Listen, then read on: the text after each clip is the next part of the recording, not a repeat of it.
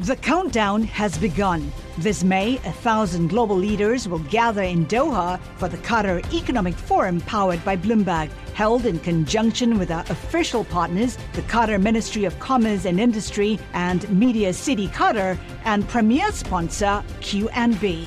Join heads of state, influential ministers, and leading CEOs to make new connections and gain unique insights. Learn more at QatarEconomicForum.com. Live from the Bloomberg Interactive Brokers Studios, this is Bloomberg Daybreak for Friday, July 29th, 2022. Coming up this hour. NASDAQ futures rally thanks to earnings from Amazon and Apple. Intel and Roku shares sell off on disappointing quarterly results. Big oil in the spotlight this morning with Exxon and Chevron reporting. And Janet Yellen says the U.S. economy is slowing, but not in a recession. A former New York State Supreme Court justice has been sentenced for taking bribes, plus flooding in eastern Kentucky has left at least eight people dead. I'm Michael Barr. More ahead. I'm John Stash, Aaron Sports. Aaron Judge strikes again. A home run bottom of the ninth inning, giving the Yankees a 1-0 win over Kansas City. That's all straight ahead on Bloomberg Daybreak. On Bloomberg 1130 New York, Bloomberg 991 Washington DC, Bloomberg 1061 Boston, Bloomberg 960 San Francisco, Sirius XM 119, and around the world on BloombergRadio.com and via the Bloomberg Business app. And good Friday morning. I'm Nathan Hager. And I'm Karen Moskow. And U.S. stock index futures are higher this morning. We are coming up to 501 on Wall Street, and we check the markets every 15 minutes throughout the trading day on Bloomberg. S&P futures up 25 points. Dow futures up 65.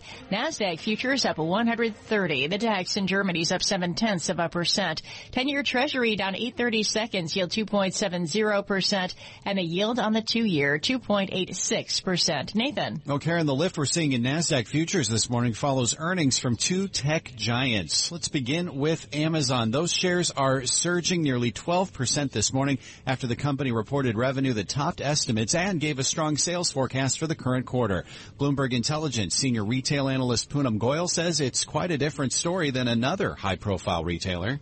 We were not worried about what we saw earlier this week with Walmart taking down guidance as we had thought that Amazon has a different customer base. Amazon doesn't target the low income consumer, so we didn't think Walmart's woes would bleed into Amazon, and that's exactly what we saw today. Bloomberg intelligence analyst Poonam Goyal says Amazon added full and part-time jobs at the slowest pace since 2019 in an effort to cut costs. Well, Apple shares are also higher, Nathan. They're up almost two and a half percent. The company's revenue and profit narrowly topped estimates, with iPhone sales holding up better than expected. Tom Giles is an executive technology editor for Bloomberg News.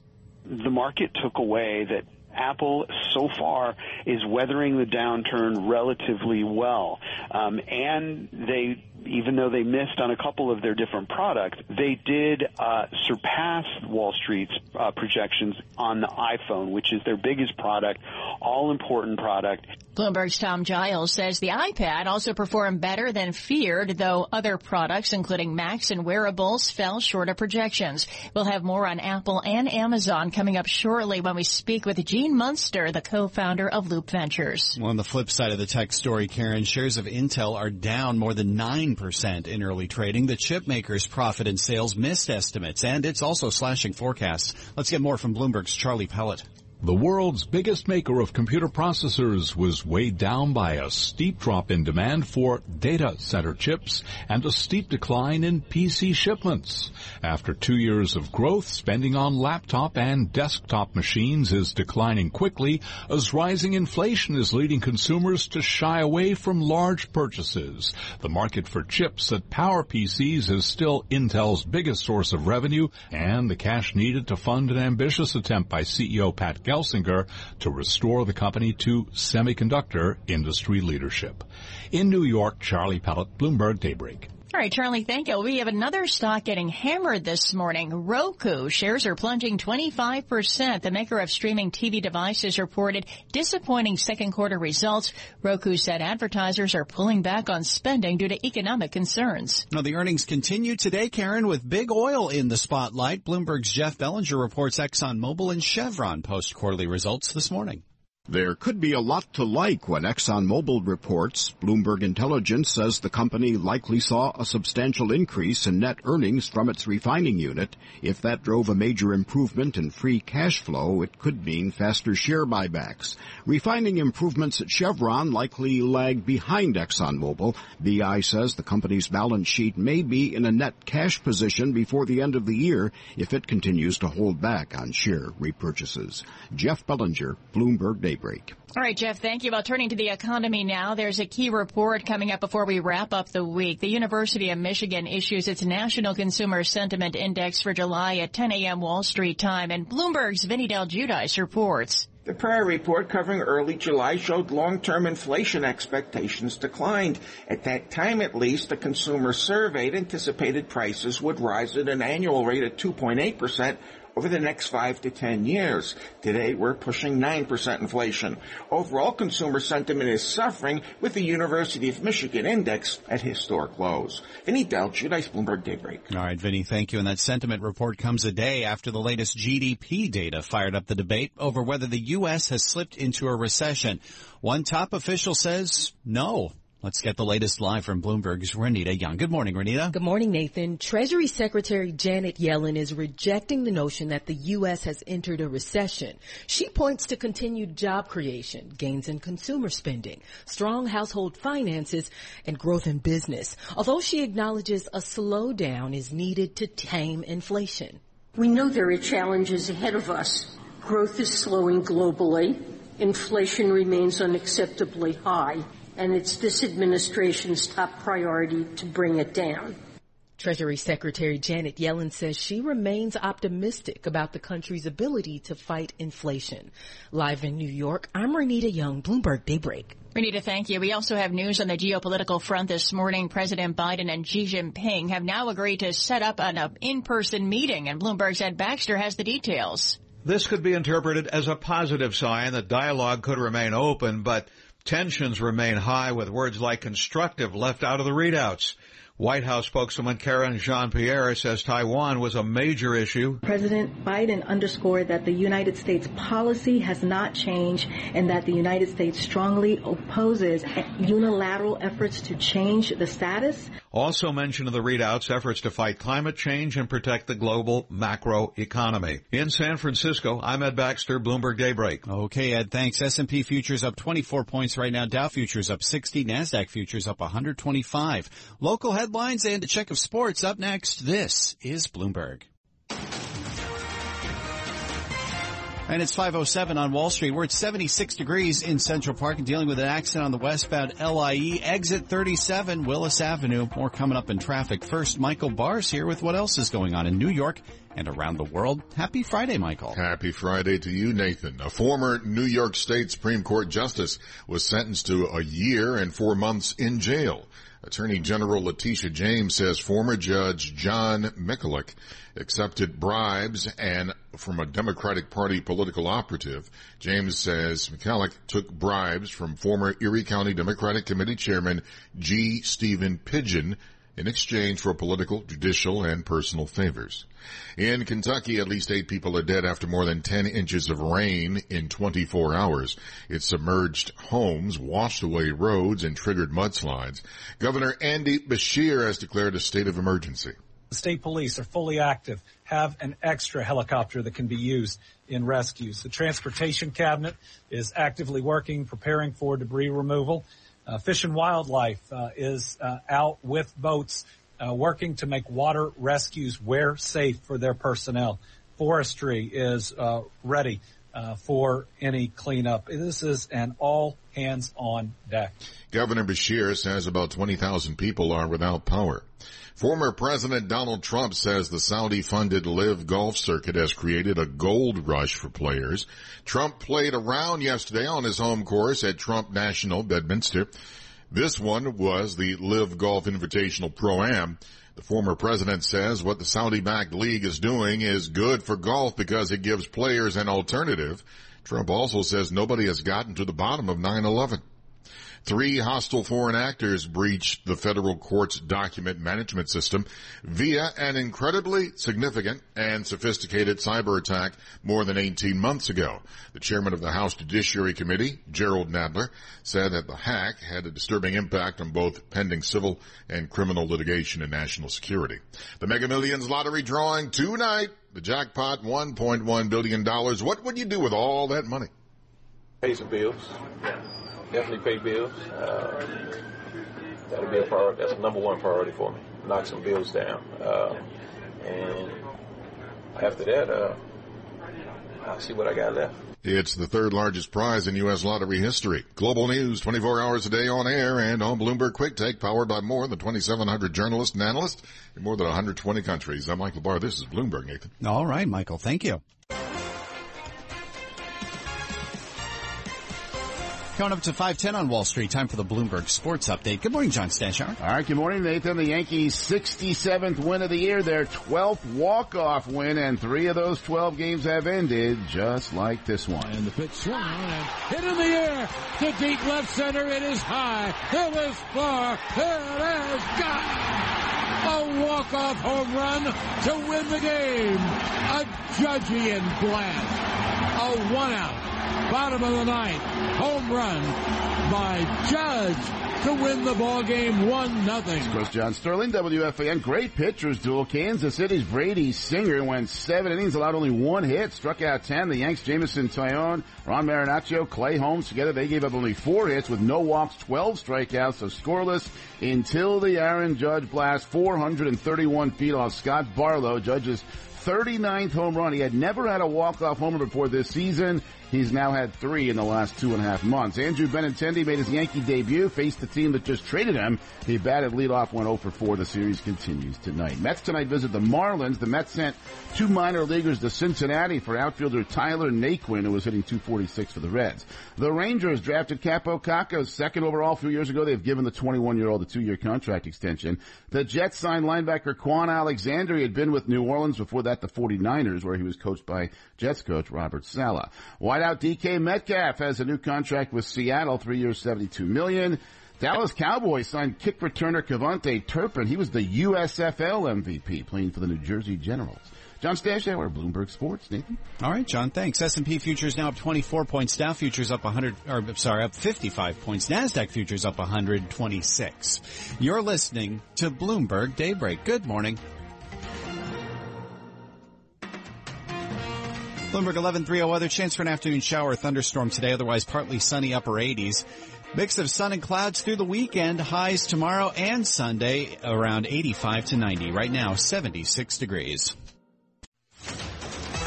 Markets, headlines, and breaking news 24 hours a day at Bloomberg.com, the Bloomberg Business app, and at Bloomberg Quick Take. This is a Bloomberg Business Flash.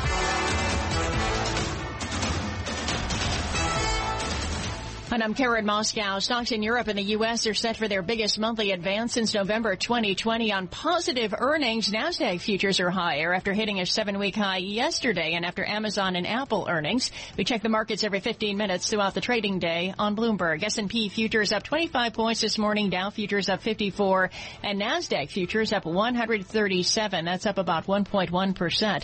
The DAX in Germany is up 8 tenths of a percent. 10-year treasury down 930 seconds, yield 2.7 2.71%. The yield on the two-year, 2.87%.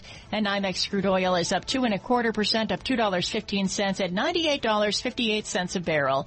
That's a Bloomberg Business Flash. Now here's Michael Barr with more on what's going on around the world. Michael, good morning. Good morning, Karen. President Xi Jinping warned against meddling in China's dealings with Taiwan during a phone call with his U.S. counterpart, Joe Biden. It comes among Beijing's opposition to House Speaker Nancy Pelosi's possible visit to Taiwan that China claims as its own. Flooding in eastern Kentucky has left at least eight people dead. Governor Andy Beshear has declared a state of emergency. In baseball, the Yankees beat the Royals one zip. The Red Sox beat the Guardians. The Orioles shut out the Rays and the Giants beat the Cubs. Global news 24 hours a day on air and on Bloomberg Quick Take, powered by more than 2,700 journalists and analysts in more than 120 countries. I'm Michael Barr and this is Bloomberg. All right, Michael. It's 519 on Wall Street, live from the Bloomberg Interactive Brokers studios. This is Bloomberg Daybreak. Let's turn our focus back to tech earnings. Amazon and Apple are both set to add almost $230 billion in market value after uh, joining their peers, Alphabet and Microsoft, and easing investor concerns by reporting higher revenue, even in the face of higher inflation. Let's get more on these results now. Gene Munster joins us live, co-founder of Loup Ventures. Gene, great to speak with you.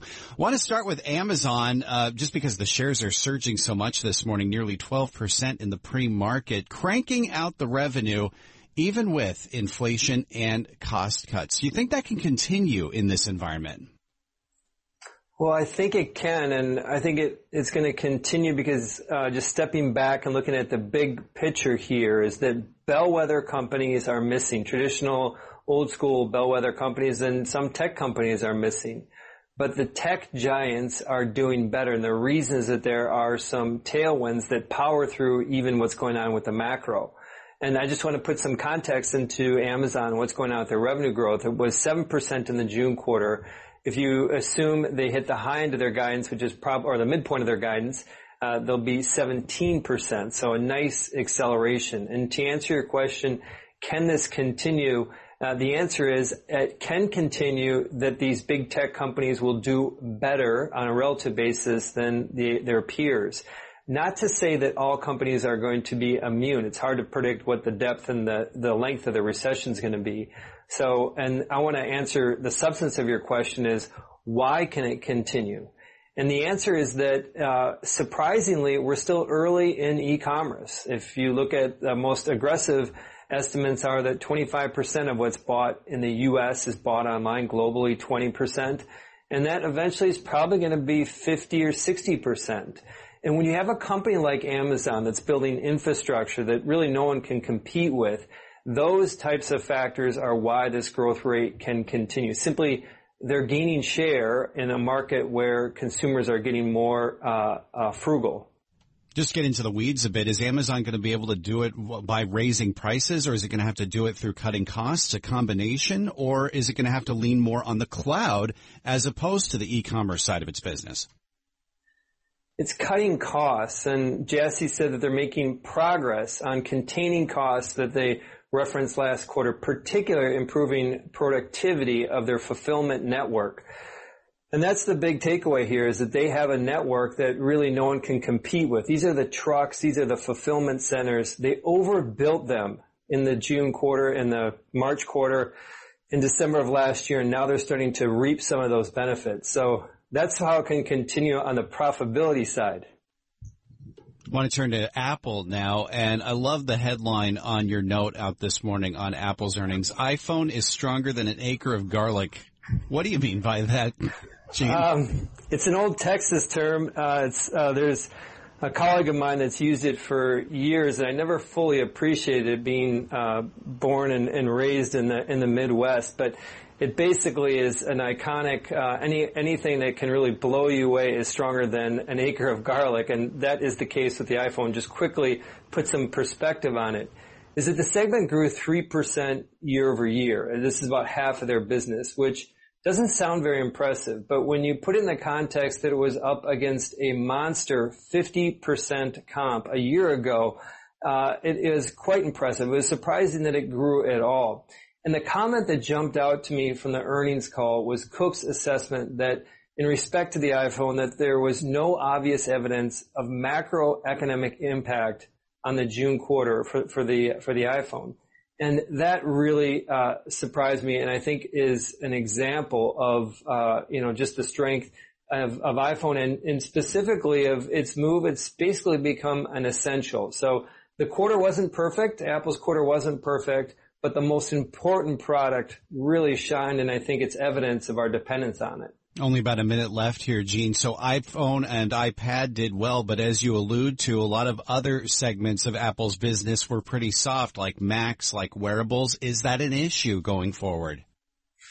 Macs, it's not because they basically had a product transition that accounted for that shortfall. But the, the wearables business, that, that was a disappointment. They um, missed expectations by 10%. It was down 8% year over year. And I think that's an example of consumers holding off. I think they're still largely uh, discretionary, uh, potentially luxury. So I think that that segment could continue to be under pressure. But I would expect that the Mac and iPad to bounce back because – Again, I think that this trend to hybrid, whether it's work and learn, even though we've had a lot of investment in it, it's going to continue in the years to come.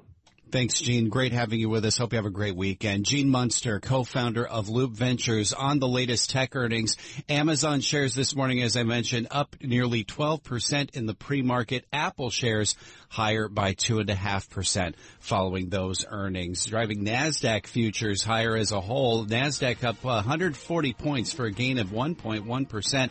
S&P futures are up 25 points. Dow futures are higher by 46 points. Just ahead, the earnings focus shifts to big oil and the political debate over recession. Top stories of the morning on the way. You're listening to Bloomberg Daybreak.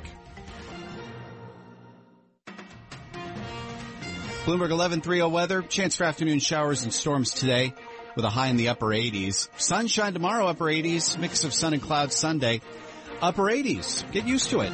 Right now, 76 in Central Park. Markets, headlines, and breaking news 24 hours a day at Bloomberg.com, the Bloomberg Business app, and at Bloomberg Quick Take. This is a Bloomberg Business Flash.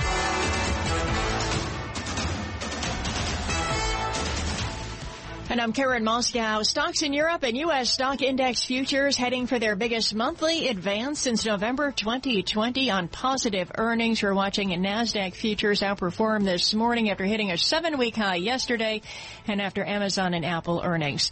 This, uh, we check the markets every 15 minutes throughout the trading day on Bloomberg. S&P futures are up 28 points this morning. Dow futures up 71 and NASDAQ futures up 146. That's up 1.2%. The DAX in Germany is up 9 tenths of a percent. The 10-year treasury down 12 30 seconds, yield 2.71%. The yield on the two-year, 2.88%. NYMEX crude oil is up 2.2%, up $2.15 at $98.57 a barrel. COMEX gold is up third of a percent or $6.20 at 1775.30 an ounce. The euro 1.0194 against the dollar, British pound 1.2146 and the yen 133.41. And Bitcoin this morning is a little changed. It is at $24,016. And that's a Bloomberg Business Flash. Now here's Michael Barr with more on what's going on around the world. Michael.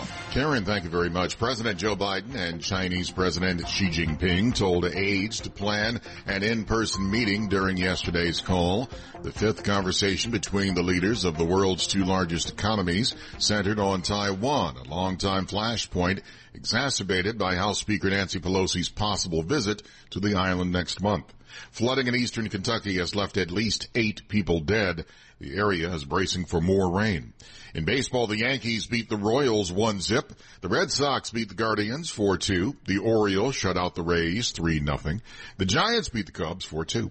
Global news 24 hours a day on air and on Bloomberg Quick Take, powered by more than 2,700 journalists and analysts in more than 120 countries. I'm Michael Barr and this is Bloomberg. Nathan. All right, Michael, thanks. It is now 549 on Wall Street, live from the Bloomberg Interactive Broker Studios. This is Bloomberg Daybreak. Let's turn now to the nation's capital, where, as Michael mentioned, President Biden is making plans to meet with China's Xi Jinping after their long phone call yesterday. Though the president won't have a surging U.S. economy to brag about once they do go face to face. Let's bring in Bloomberg government reporter Emily Wilkins now from our Bloomberg 91.1 studios in Washington, D.C. Emily, good morning. It does seem as though there's a kind of a political parlor game that's surfaced now after the latest GDP reading for the U.S. And it does really have some geopolitical dimensions as well in this era of great power competition. Absolutely, Nathan. I mean, uh, you just are seeing a lot of dynamics play out right now. Um, I guess first let's talk about that phone call between President Biden and Chinese President Xi Jinping. Uh, lasted a little over two hours, and uh, the White House then reported afterwards that they are now trying to get an in-person meeting between Biden and Xi. This would be the first of Biden's presidency. Of course, this is coming at a little bit of a, a tricky time on the the Washington side, as House Speaker Nancy Pelosi Pelosi is reportedly going to be traveling to Taiwan. Now, the Speaker's office has not confirmed those plans. They say it's a safety risk, uh, but certainly I've, we've talked to lawmakers who have said that Pelosi invited them on the trip. Uh, this very much seems like like a thing that's going to go forward at this point. and a lot of lawmakers are supportive of Pelosi on both sides of the aisle. Uh, Senator Mitch McConnell said she'd be handing China a win to back down now. So Pelosi is expected to leave on that trip to Asia Pacific region today. She's going to go to a number of countries, including Japan and Indonesia. Um, exactly when she's going to Taiwan has not yet been announced. Um, but yesterday, uh, when that call happened between Biden and Xi, uh, Xi warned Biden uh, to not play with fire. Kind of, they. It's not necessarily clear that they were discussing the trip exactly, uh, but both sides definitely restated their current positions on Taiwan. Uh, Biden says that the U.S. does not want to undermine uh, the status quo and undermine peace and stability in the Taiwan Strait. And then this is also coming as the White House is dealing with the economic news uh, that GDP was then down for another second quarter, and the White House is doing everything it can to send the message that this is not a recession. Uh, that even though you have the, these two quarters of declining GDP growth, that the job market is still strong, that the economy is still showing signs of strength. Of course, Nathan, though, the difficulty here from, from a purely political perspective, the average American is not sitting around saying, well well, it is a recession or it isn't a recession. The average American is simply dealing with the higher prices that they're seeing at the grocery stores. Uh, gas station prices, sure, they've come down. They're still high compared to what they were a year ago. And I mean, those are really the things that are going to wind up making a difference here in terms of the political outlook for Biden and the Democratic Party. Yeah, even as the Biden administration is saying that we're not in a recession, they're still doing things like pushing for uh, big pieces of legislation, big spending legislation with the CHIPS Act, and now this deal between Senators Manchin and Schumer to try to bring inflation down. I mean, that feeds into the story as well about whether this country's in a recession. It does. And there's also an interesting aspect of that Manchin Schumer debate. Remember, Joe Manchin's big concern, his big opposition to this package was the inflationary impact that it could have. And you actually saw Larry Summers, uh, he met with Manchin, the two of them spoke. He assured them that the package was not inflationary. And that was part of the uh, thinking of Manchin's that ultimately went into him deciding to go forward with this agreement. Now, of course, it will remain to be seen. Certainly, you've already seen Republicans Republicans uh, take that COVID relief package that Democrats back in 2021 and tie that to inflation. You've already started to see them tie this upcoming reconciliation package to inflation as well, and we expect to see that continue until November with the with the midterms. Only about 30 seconds left here. What are the chances that uh, either the CHIPS bill or the reconciliation package get done before the Senate heads out of town in Washington? Well, Nathan, CHIPS is done. It passed the House yesterday after passing the Senate earlier this week. It's on the way to Biden's desk. Reconciliation, that's a bit of a trickier question. You've got two main obstacles right now to that getting done soon. Number one, Senate parliamentarians got to go through all that text, give it a green light uh, or a red light, which could wind up impacting what's in the bill. That'll take some time. And we still don't know if Senator Kyrsten Sinema supports that package. Remember, she was not a big fan of that carried interest tax. That is uh, uh, now included in this bill, and it might keep her from ultimately supporting it, which would kill the entire thing. Bloomberg government reporter Emily Wilkins with us from Washington. Emily, thank you. Karen. All right, Nathan, thank you. It is 554 on Wall Street. Now to a legal story we're watching this morning brought to you by American Arbitration Association. Business disputes are inevitable. Resolve faster with the American Arbitration Association, the global leader in alternative dispute resolution for over 90 years. More at adr.org. Well, Attorney General, General Merrick Garland has acknowledged that the Justice Department's investigation into January 6th is now focusing on the effort to stop the peaceful transfer of power power after the 2020 election. That statement, along with reports of questions asked by prosecutors and the grand jury, indicate that the Justice Department is investigating former President Donald Trump's efforts to create fake electors to overturn the election. For more, Bloomberg's June Grasso speaks to former federal prosecutor Robert Mintz, a partner at McCarter and English. Marc Short, former Vice President Pence's former chief of staff, and Greg Jacob, his former chief counsel, appeared before the grand jury and they were asked about conversations they had with Trump and his inner circle about efforts to create false electors. What does that signal to you? Well, as you know, this investigation has been going on with the Department of Justice since shortly after the January 6th assault on the Capitol. And since that time, federal prosecutors have charged 840 individuals with various charges directly relating to assaults and to forcibly entering the Capitol. But the investigation has taken a different turn recently because we know that individuals who are being brought before the grand jury are being asked questions directly about the former president's involvement in the efforts to reverse the election loss, and particularly what did he know, when did he know it, and what direction was he giving his lawyers and those around him in the events leading up to January 6th. So that suggests to me that the Department of Justice is taking a more aggressive tone and they are entering what is clearly a very politically fraught phase of this investigation.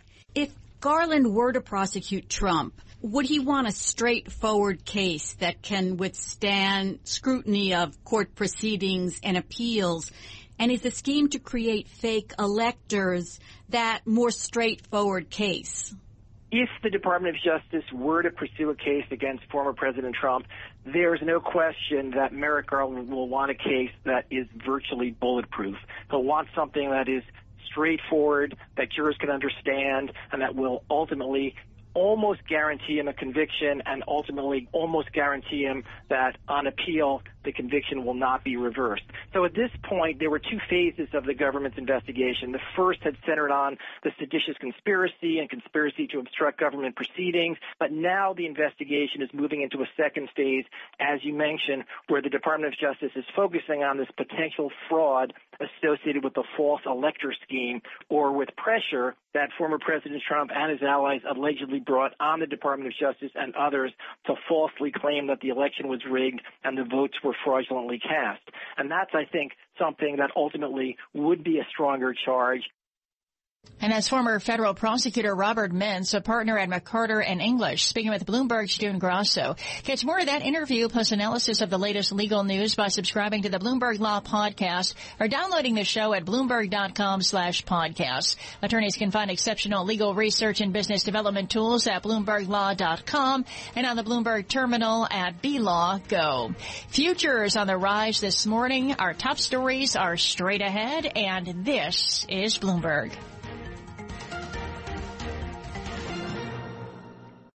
Collaborate for a greener future at the Bloomberg Green Festival, a groundbreaking celebration of the thinkers, doers, and innovators leading the way. From design and culture to technology, science, and entertainment. Hear from inspirational speakers and immerse yourself in climate solutions. July 10th through 13th in Seattle. Title sponsor, Amazon. Official airline, Alaska Airlines. Get 20% off using promo code radio20 at bloomberglive.com slash green festival.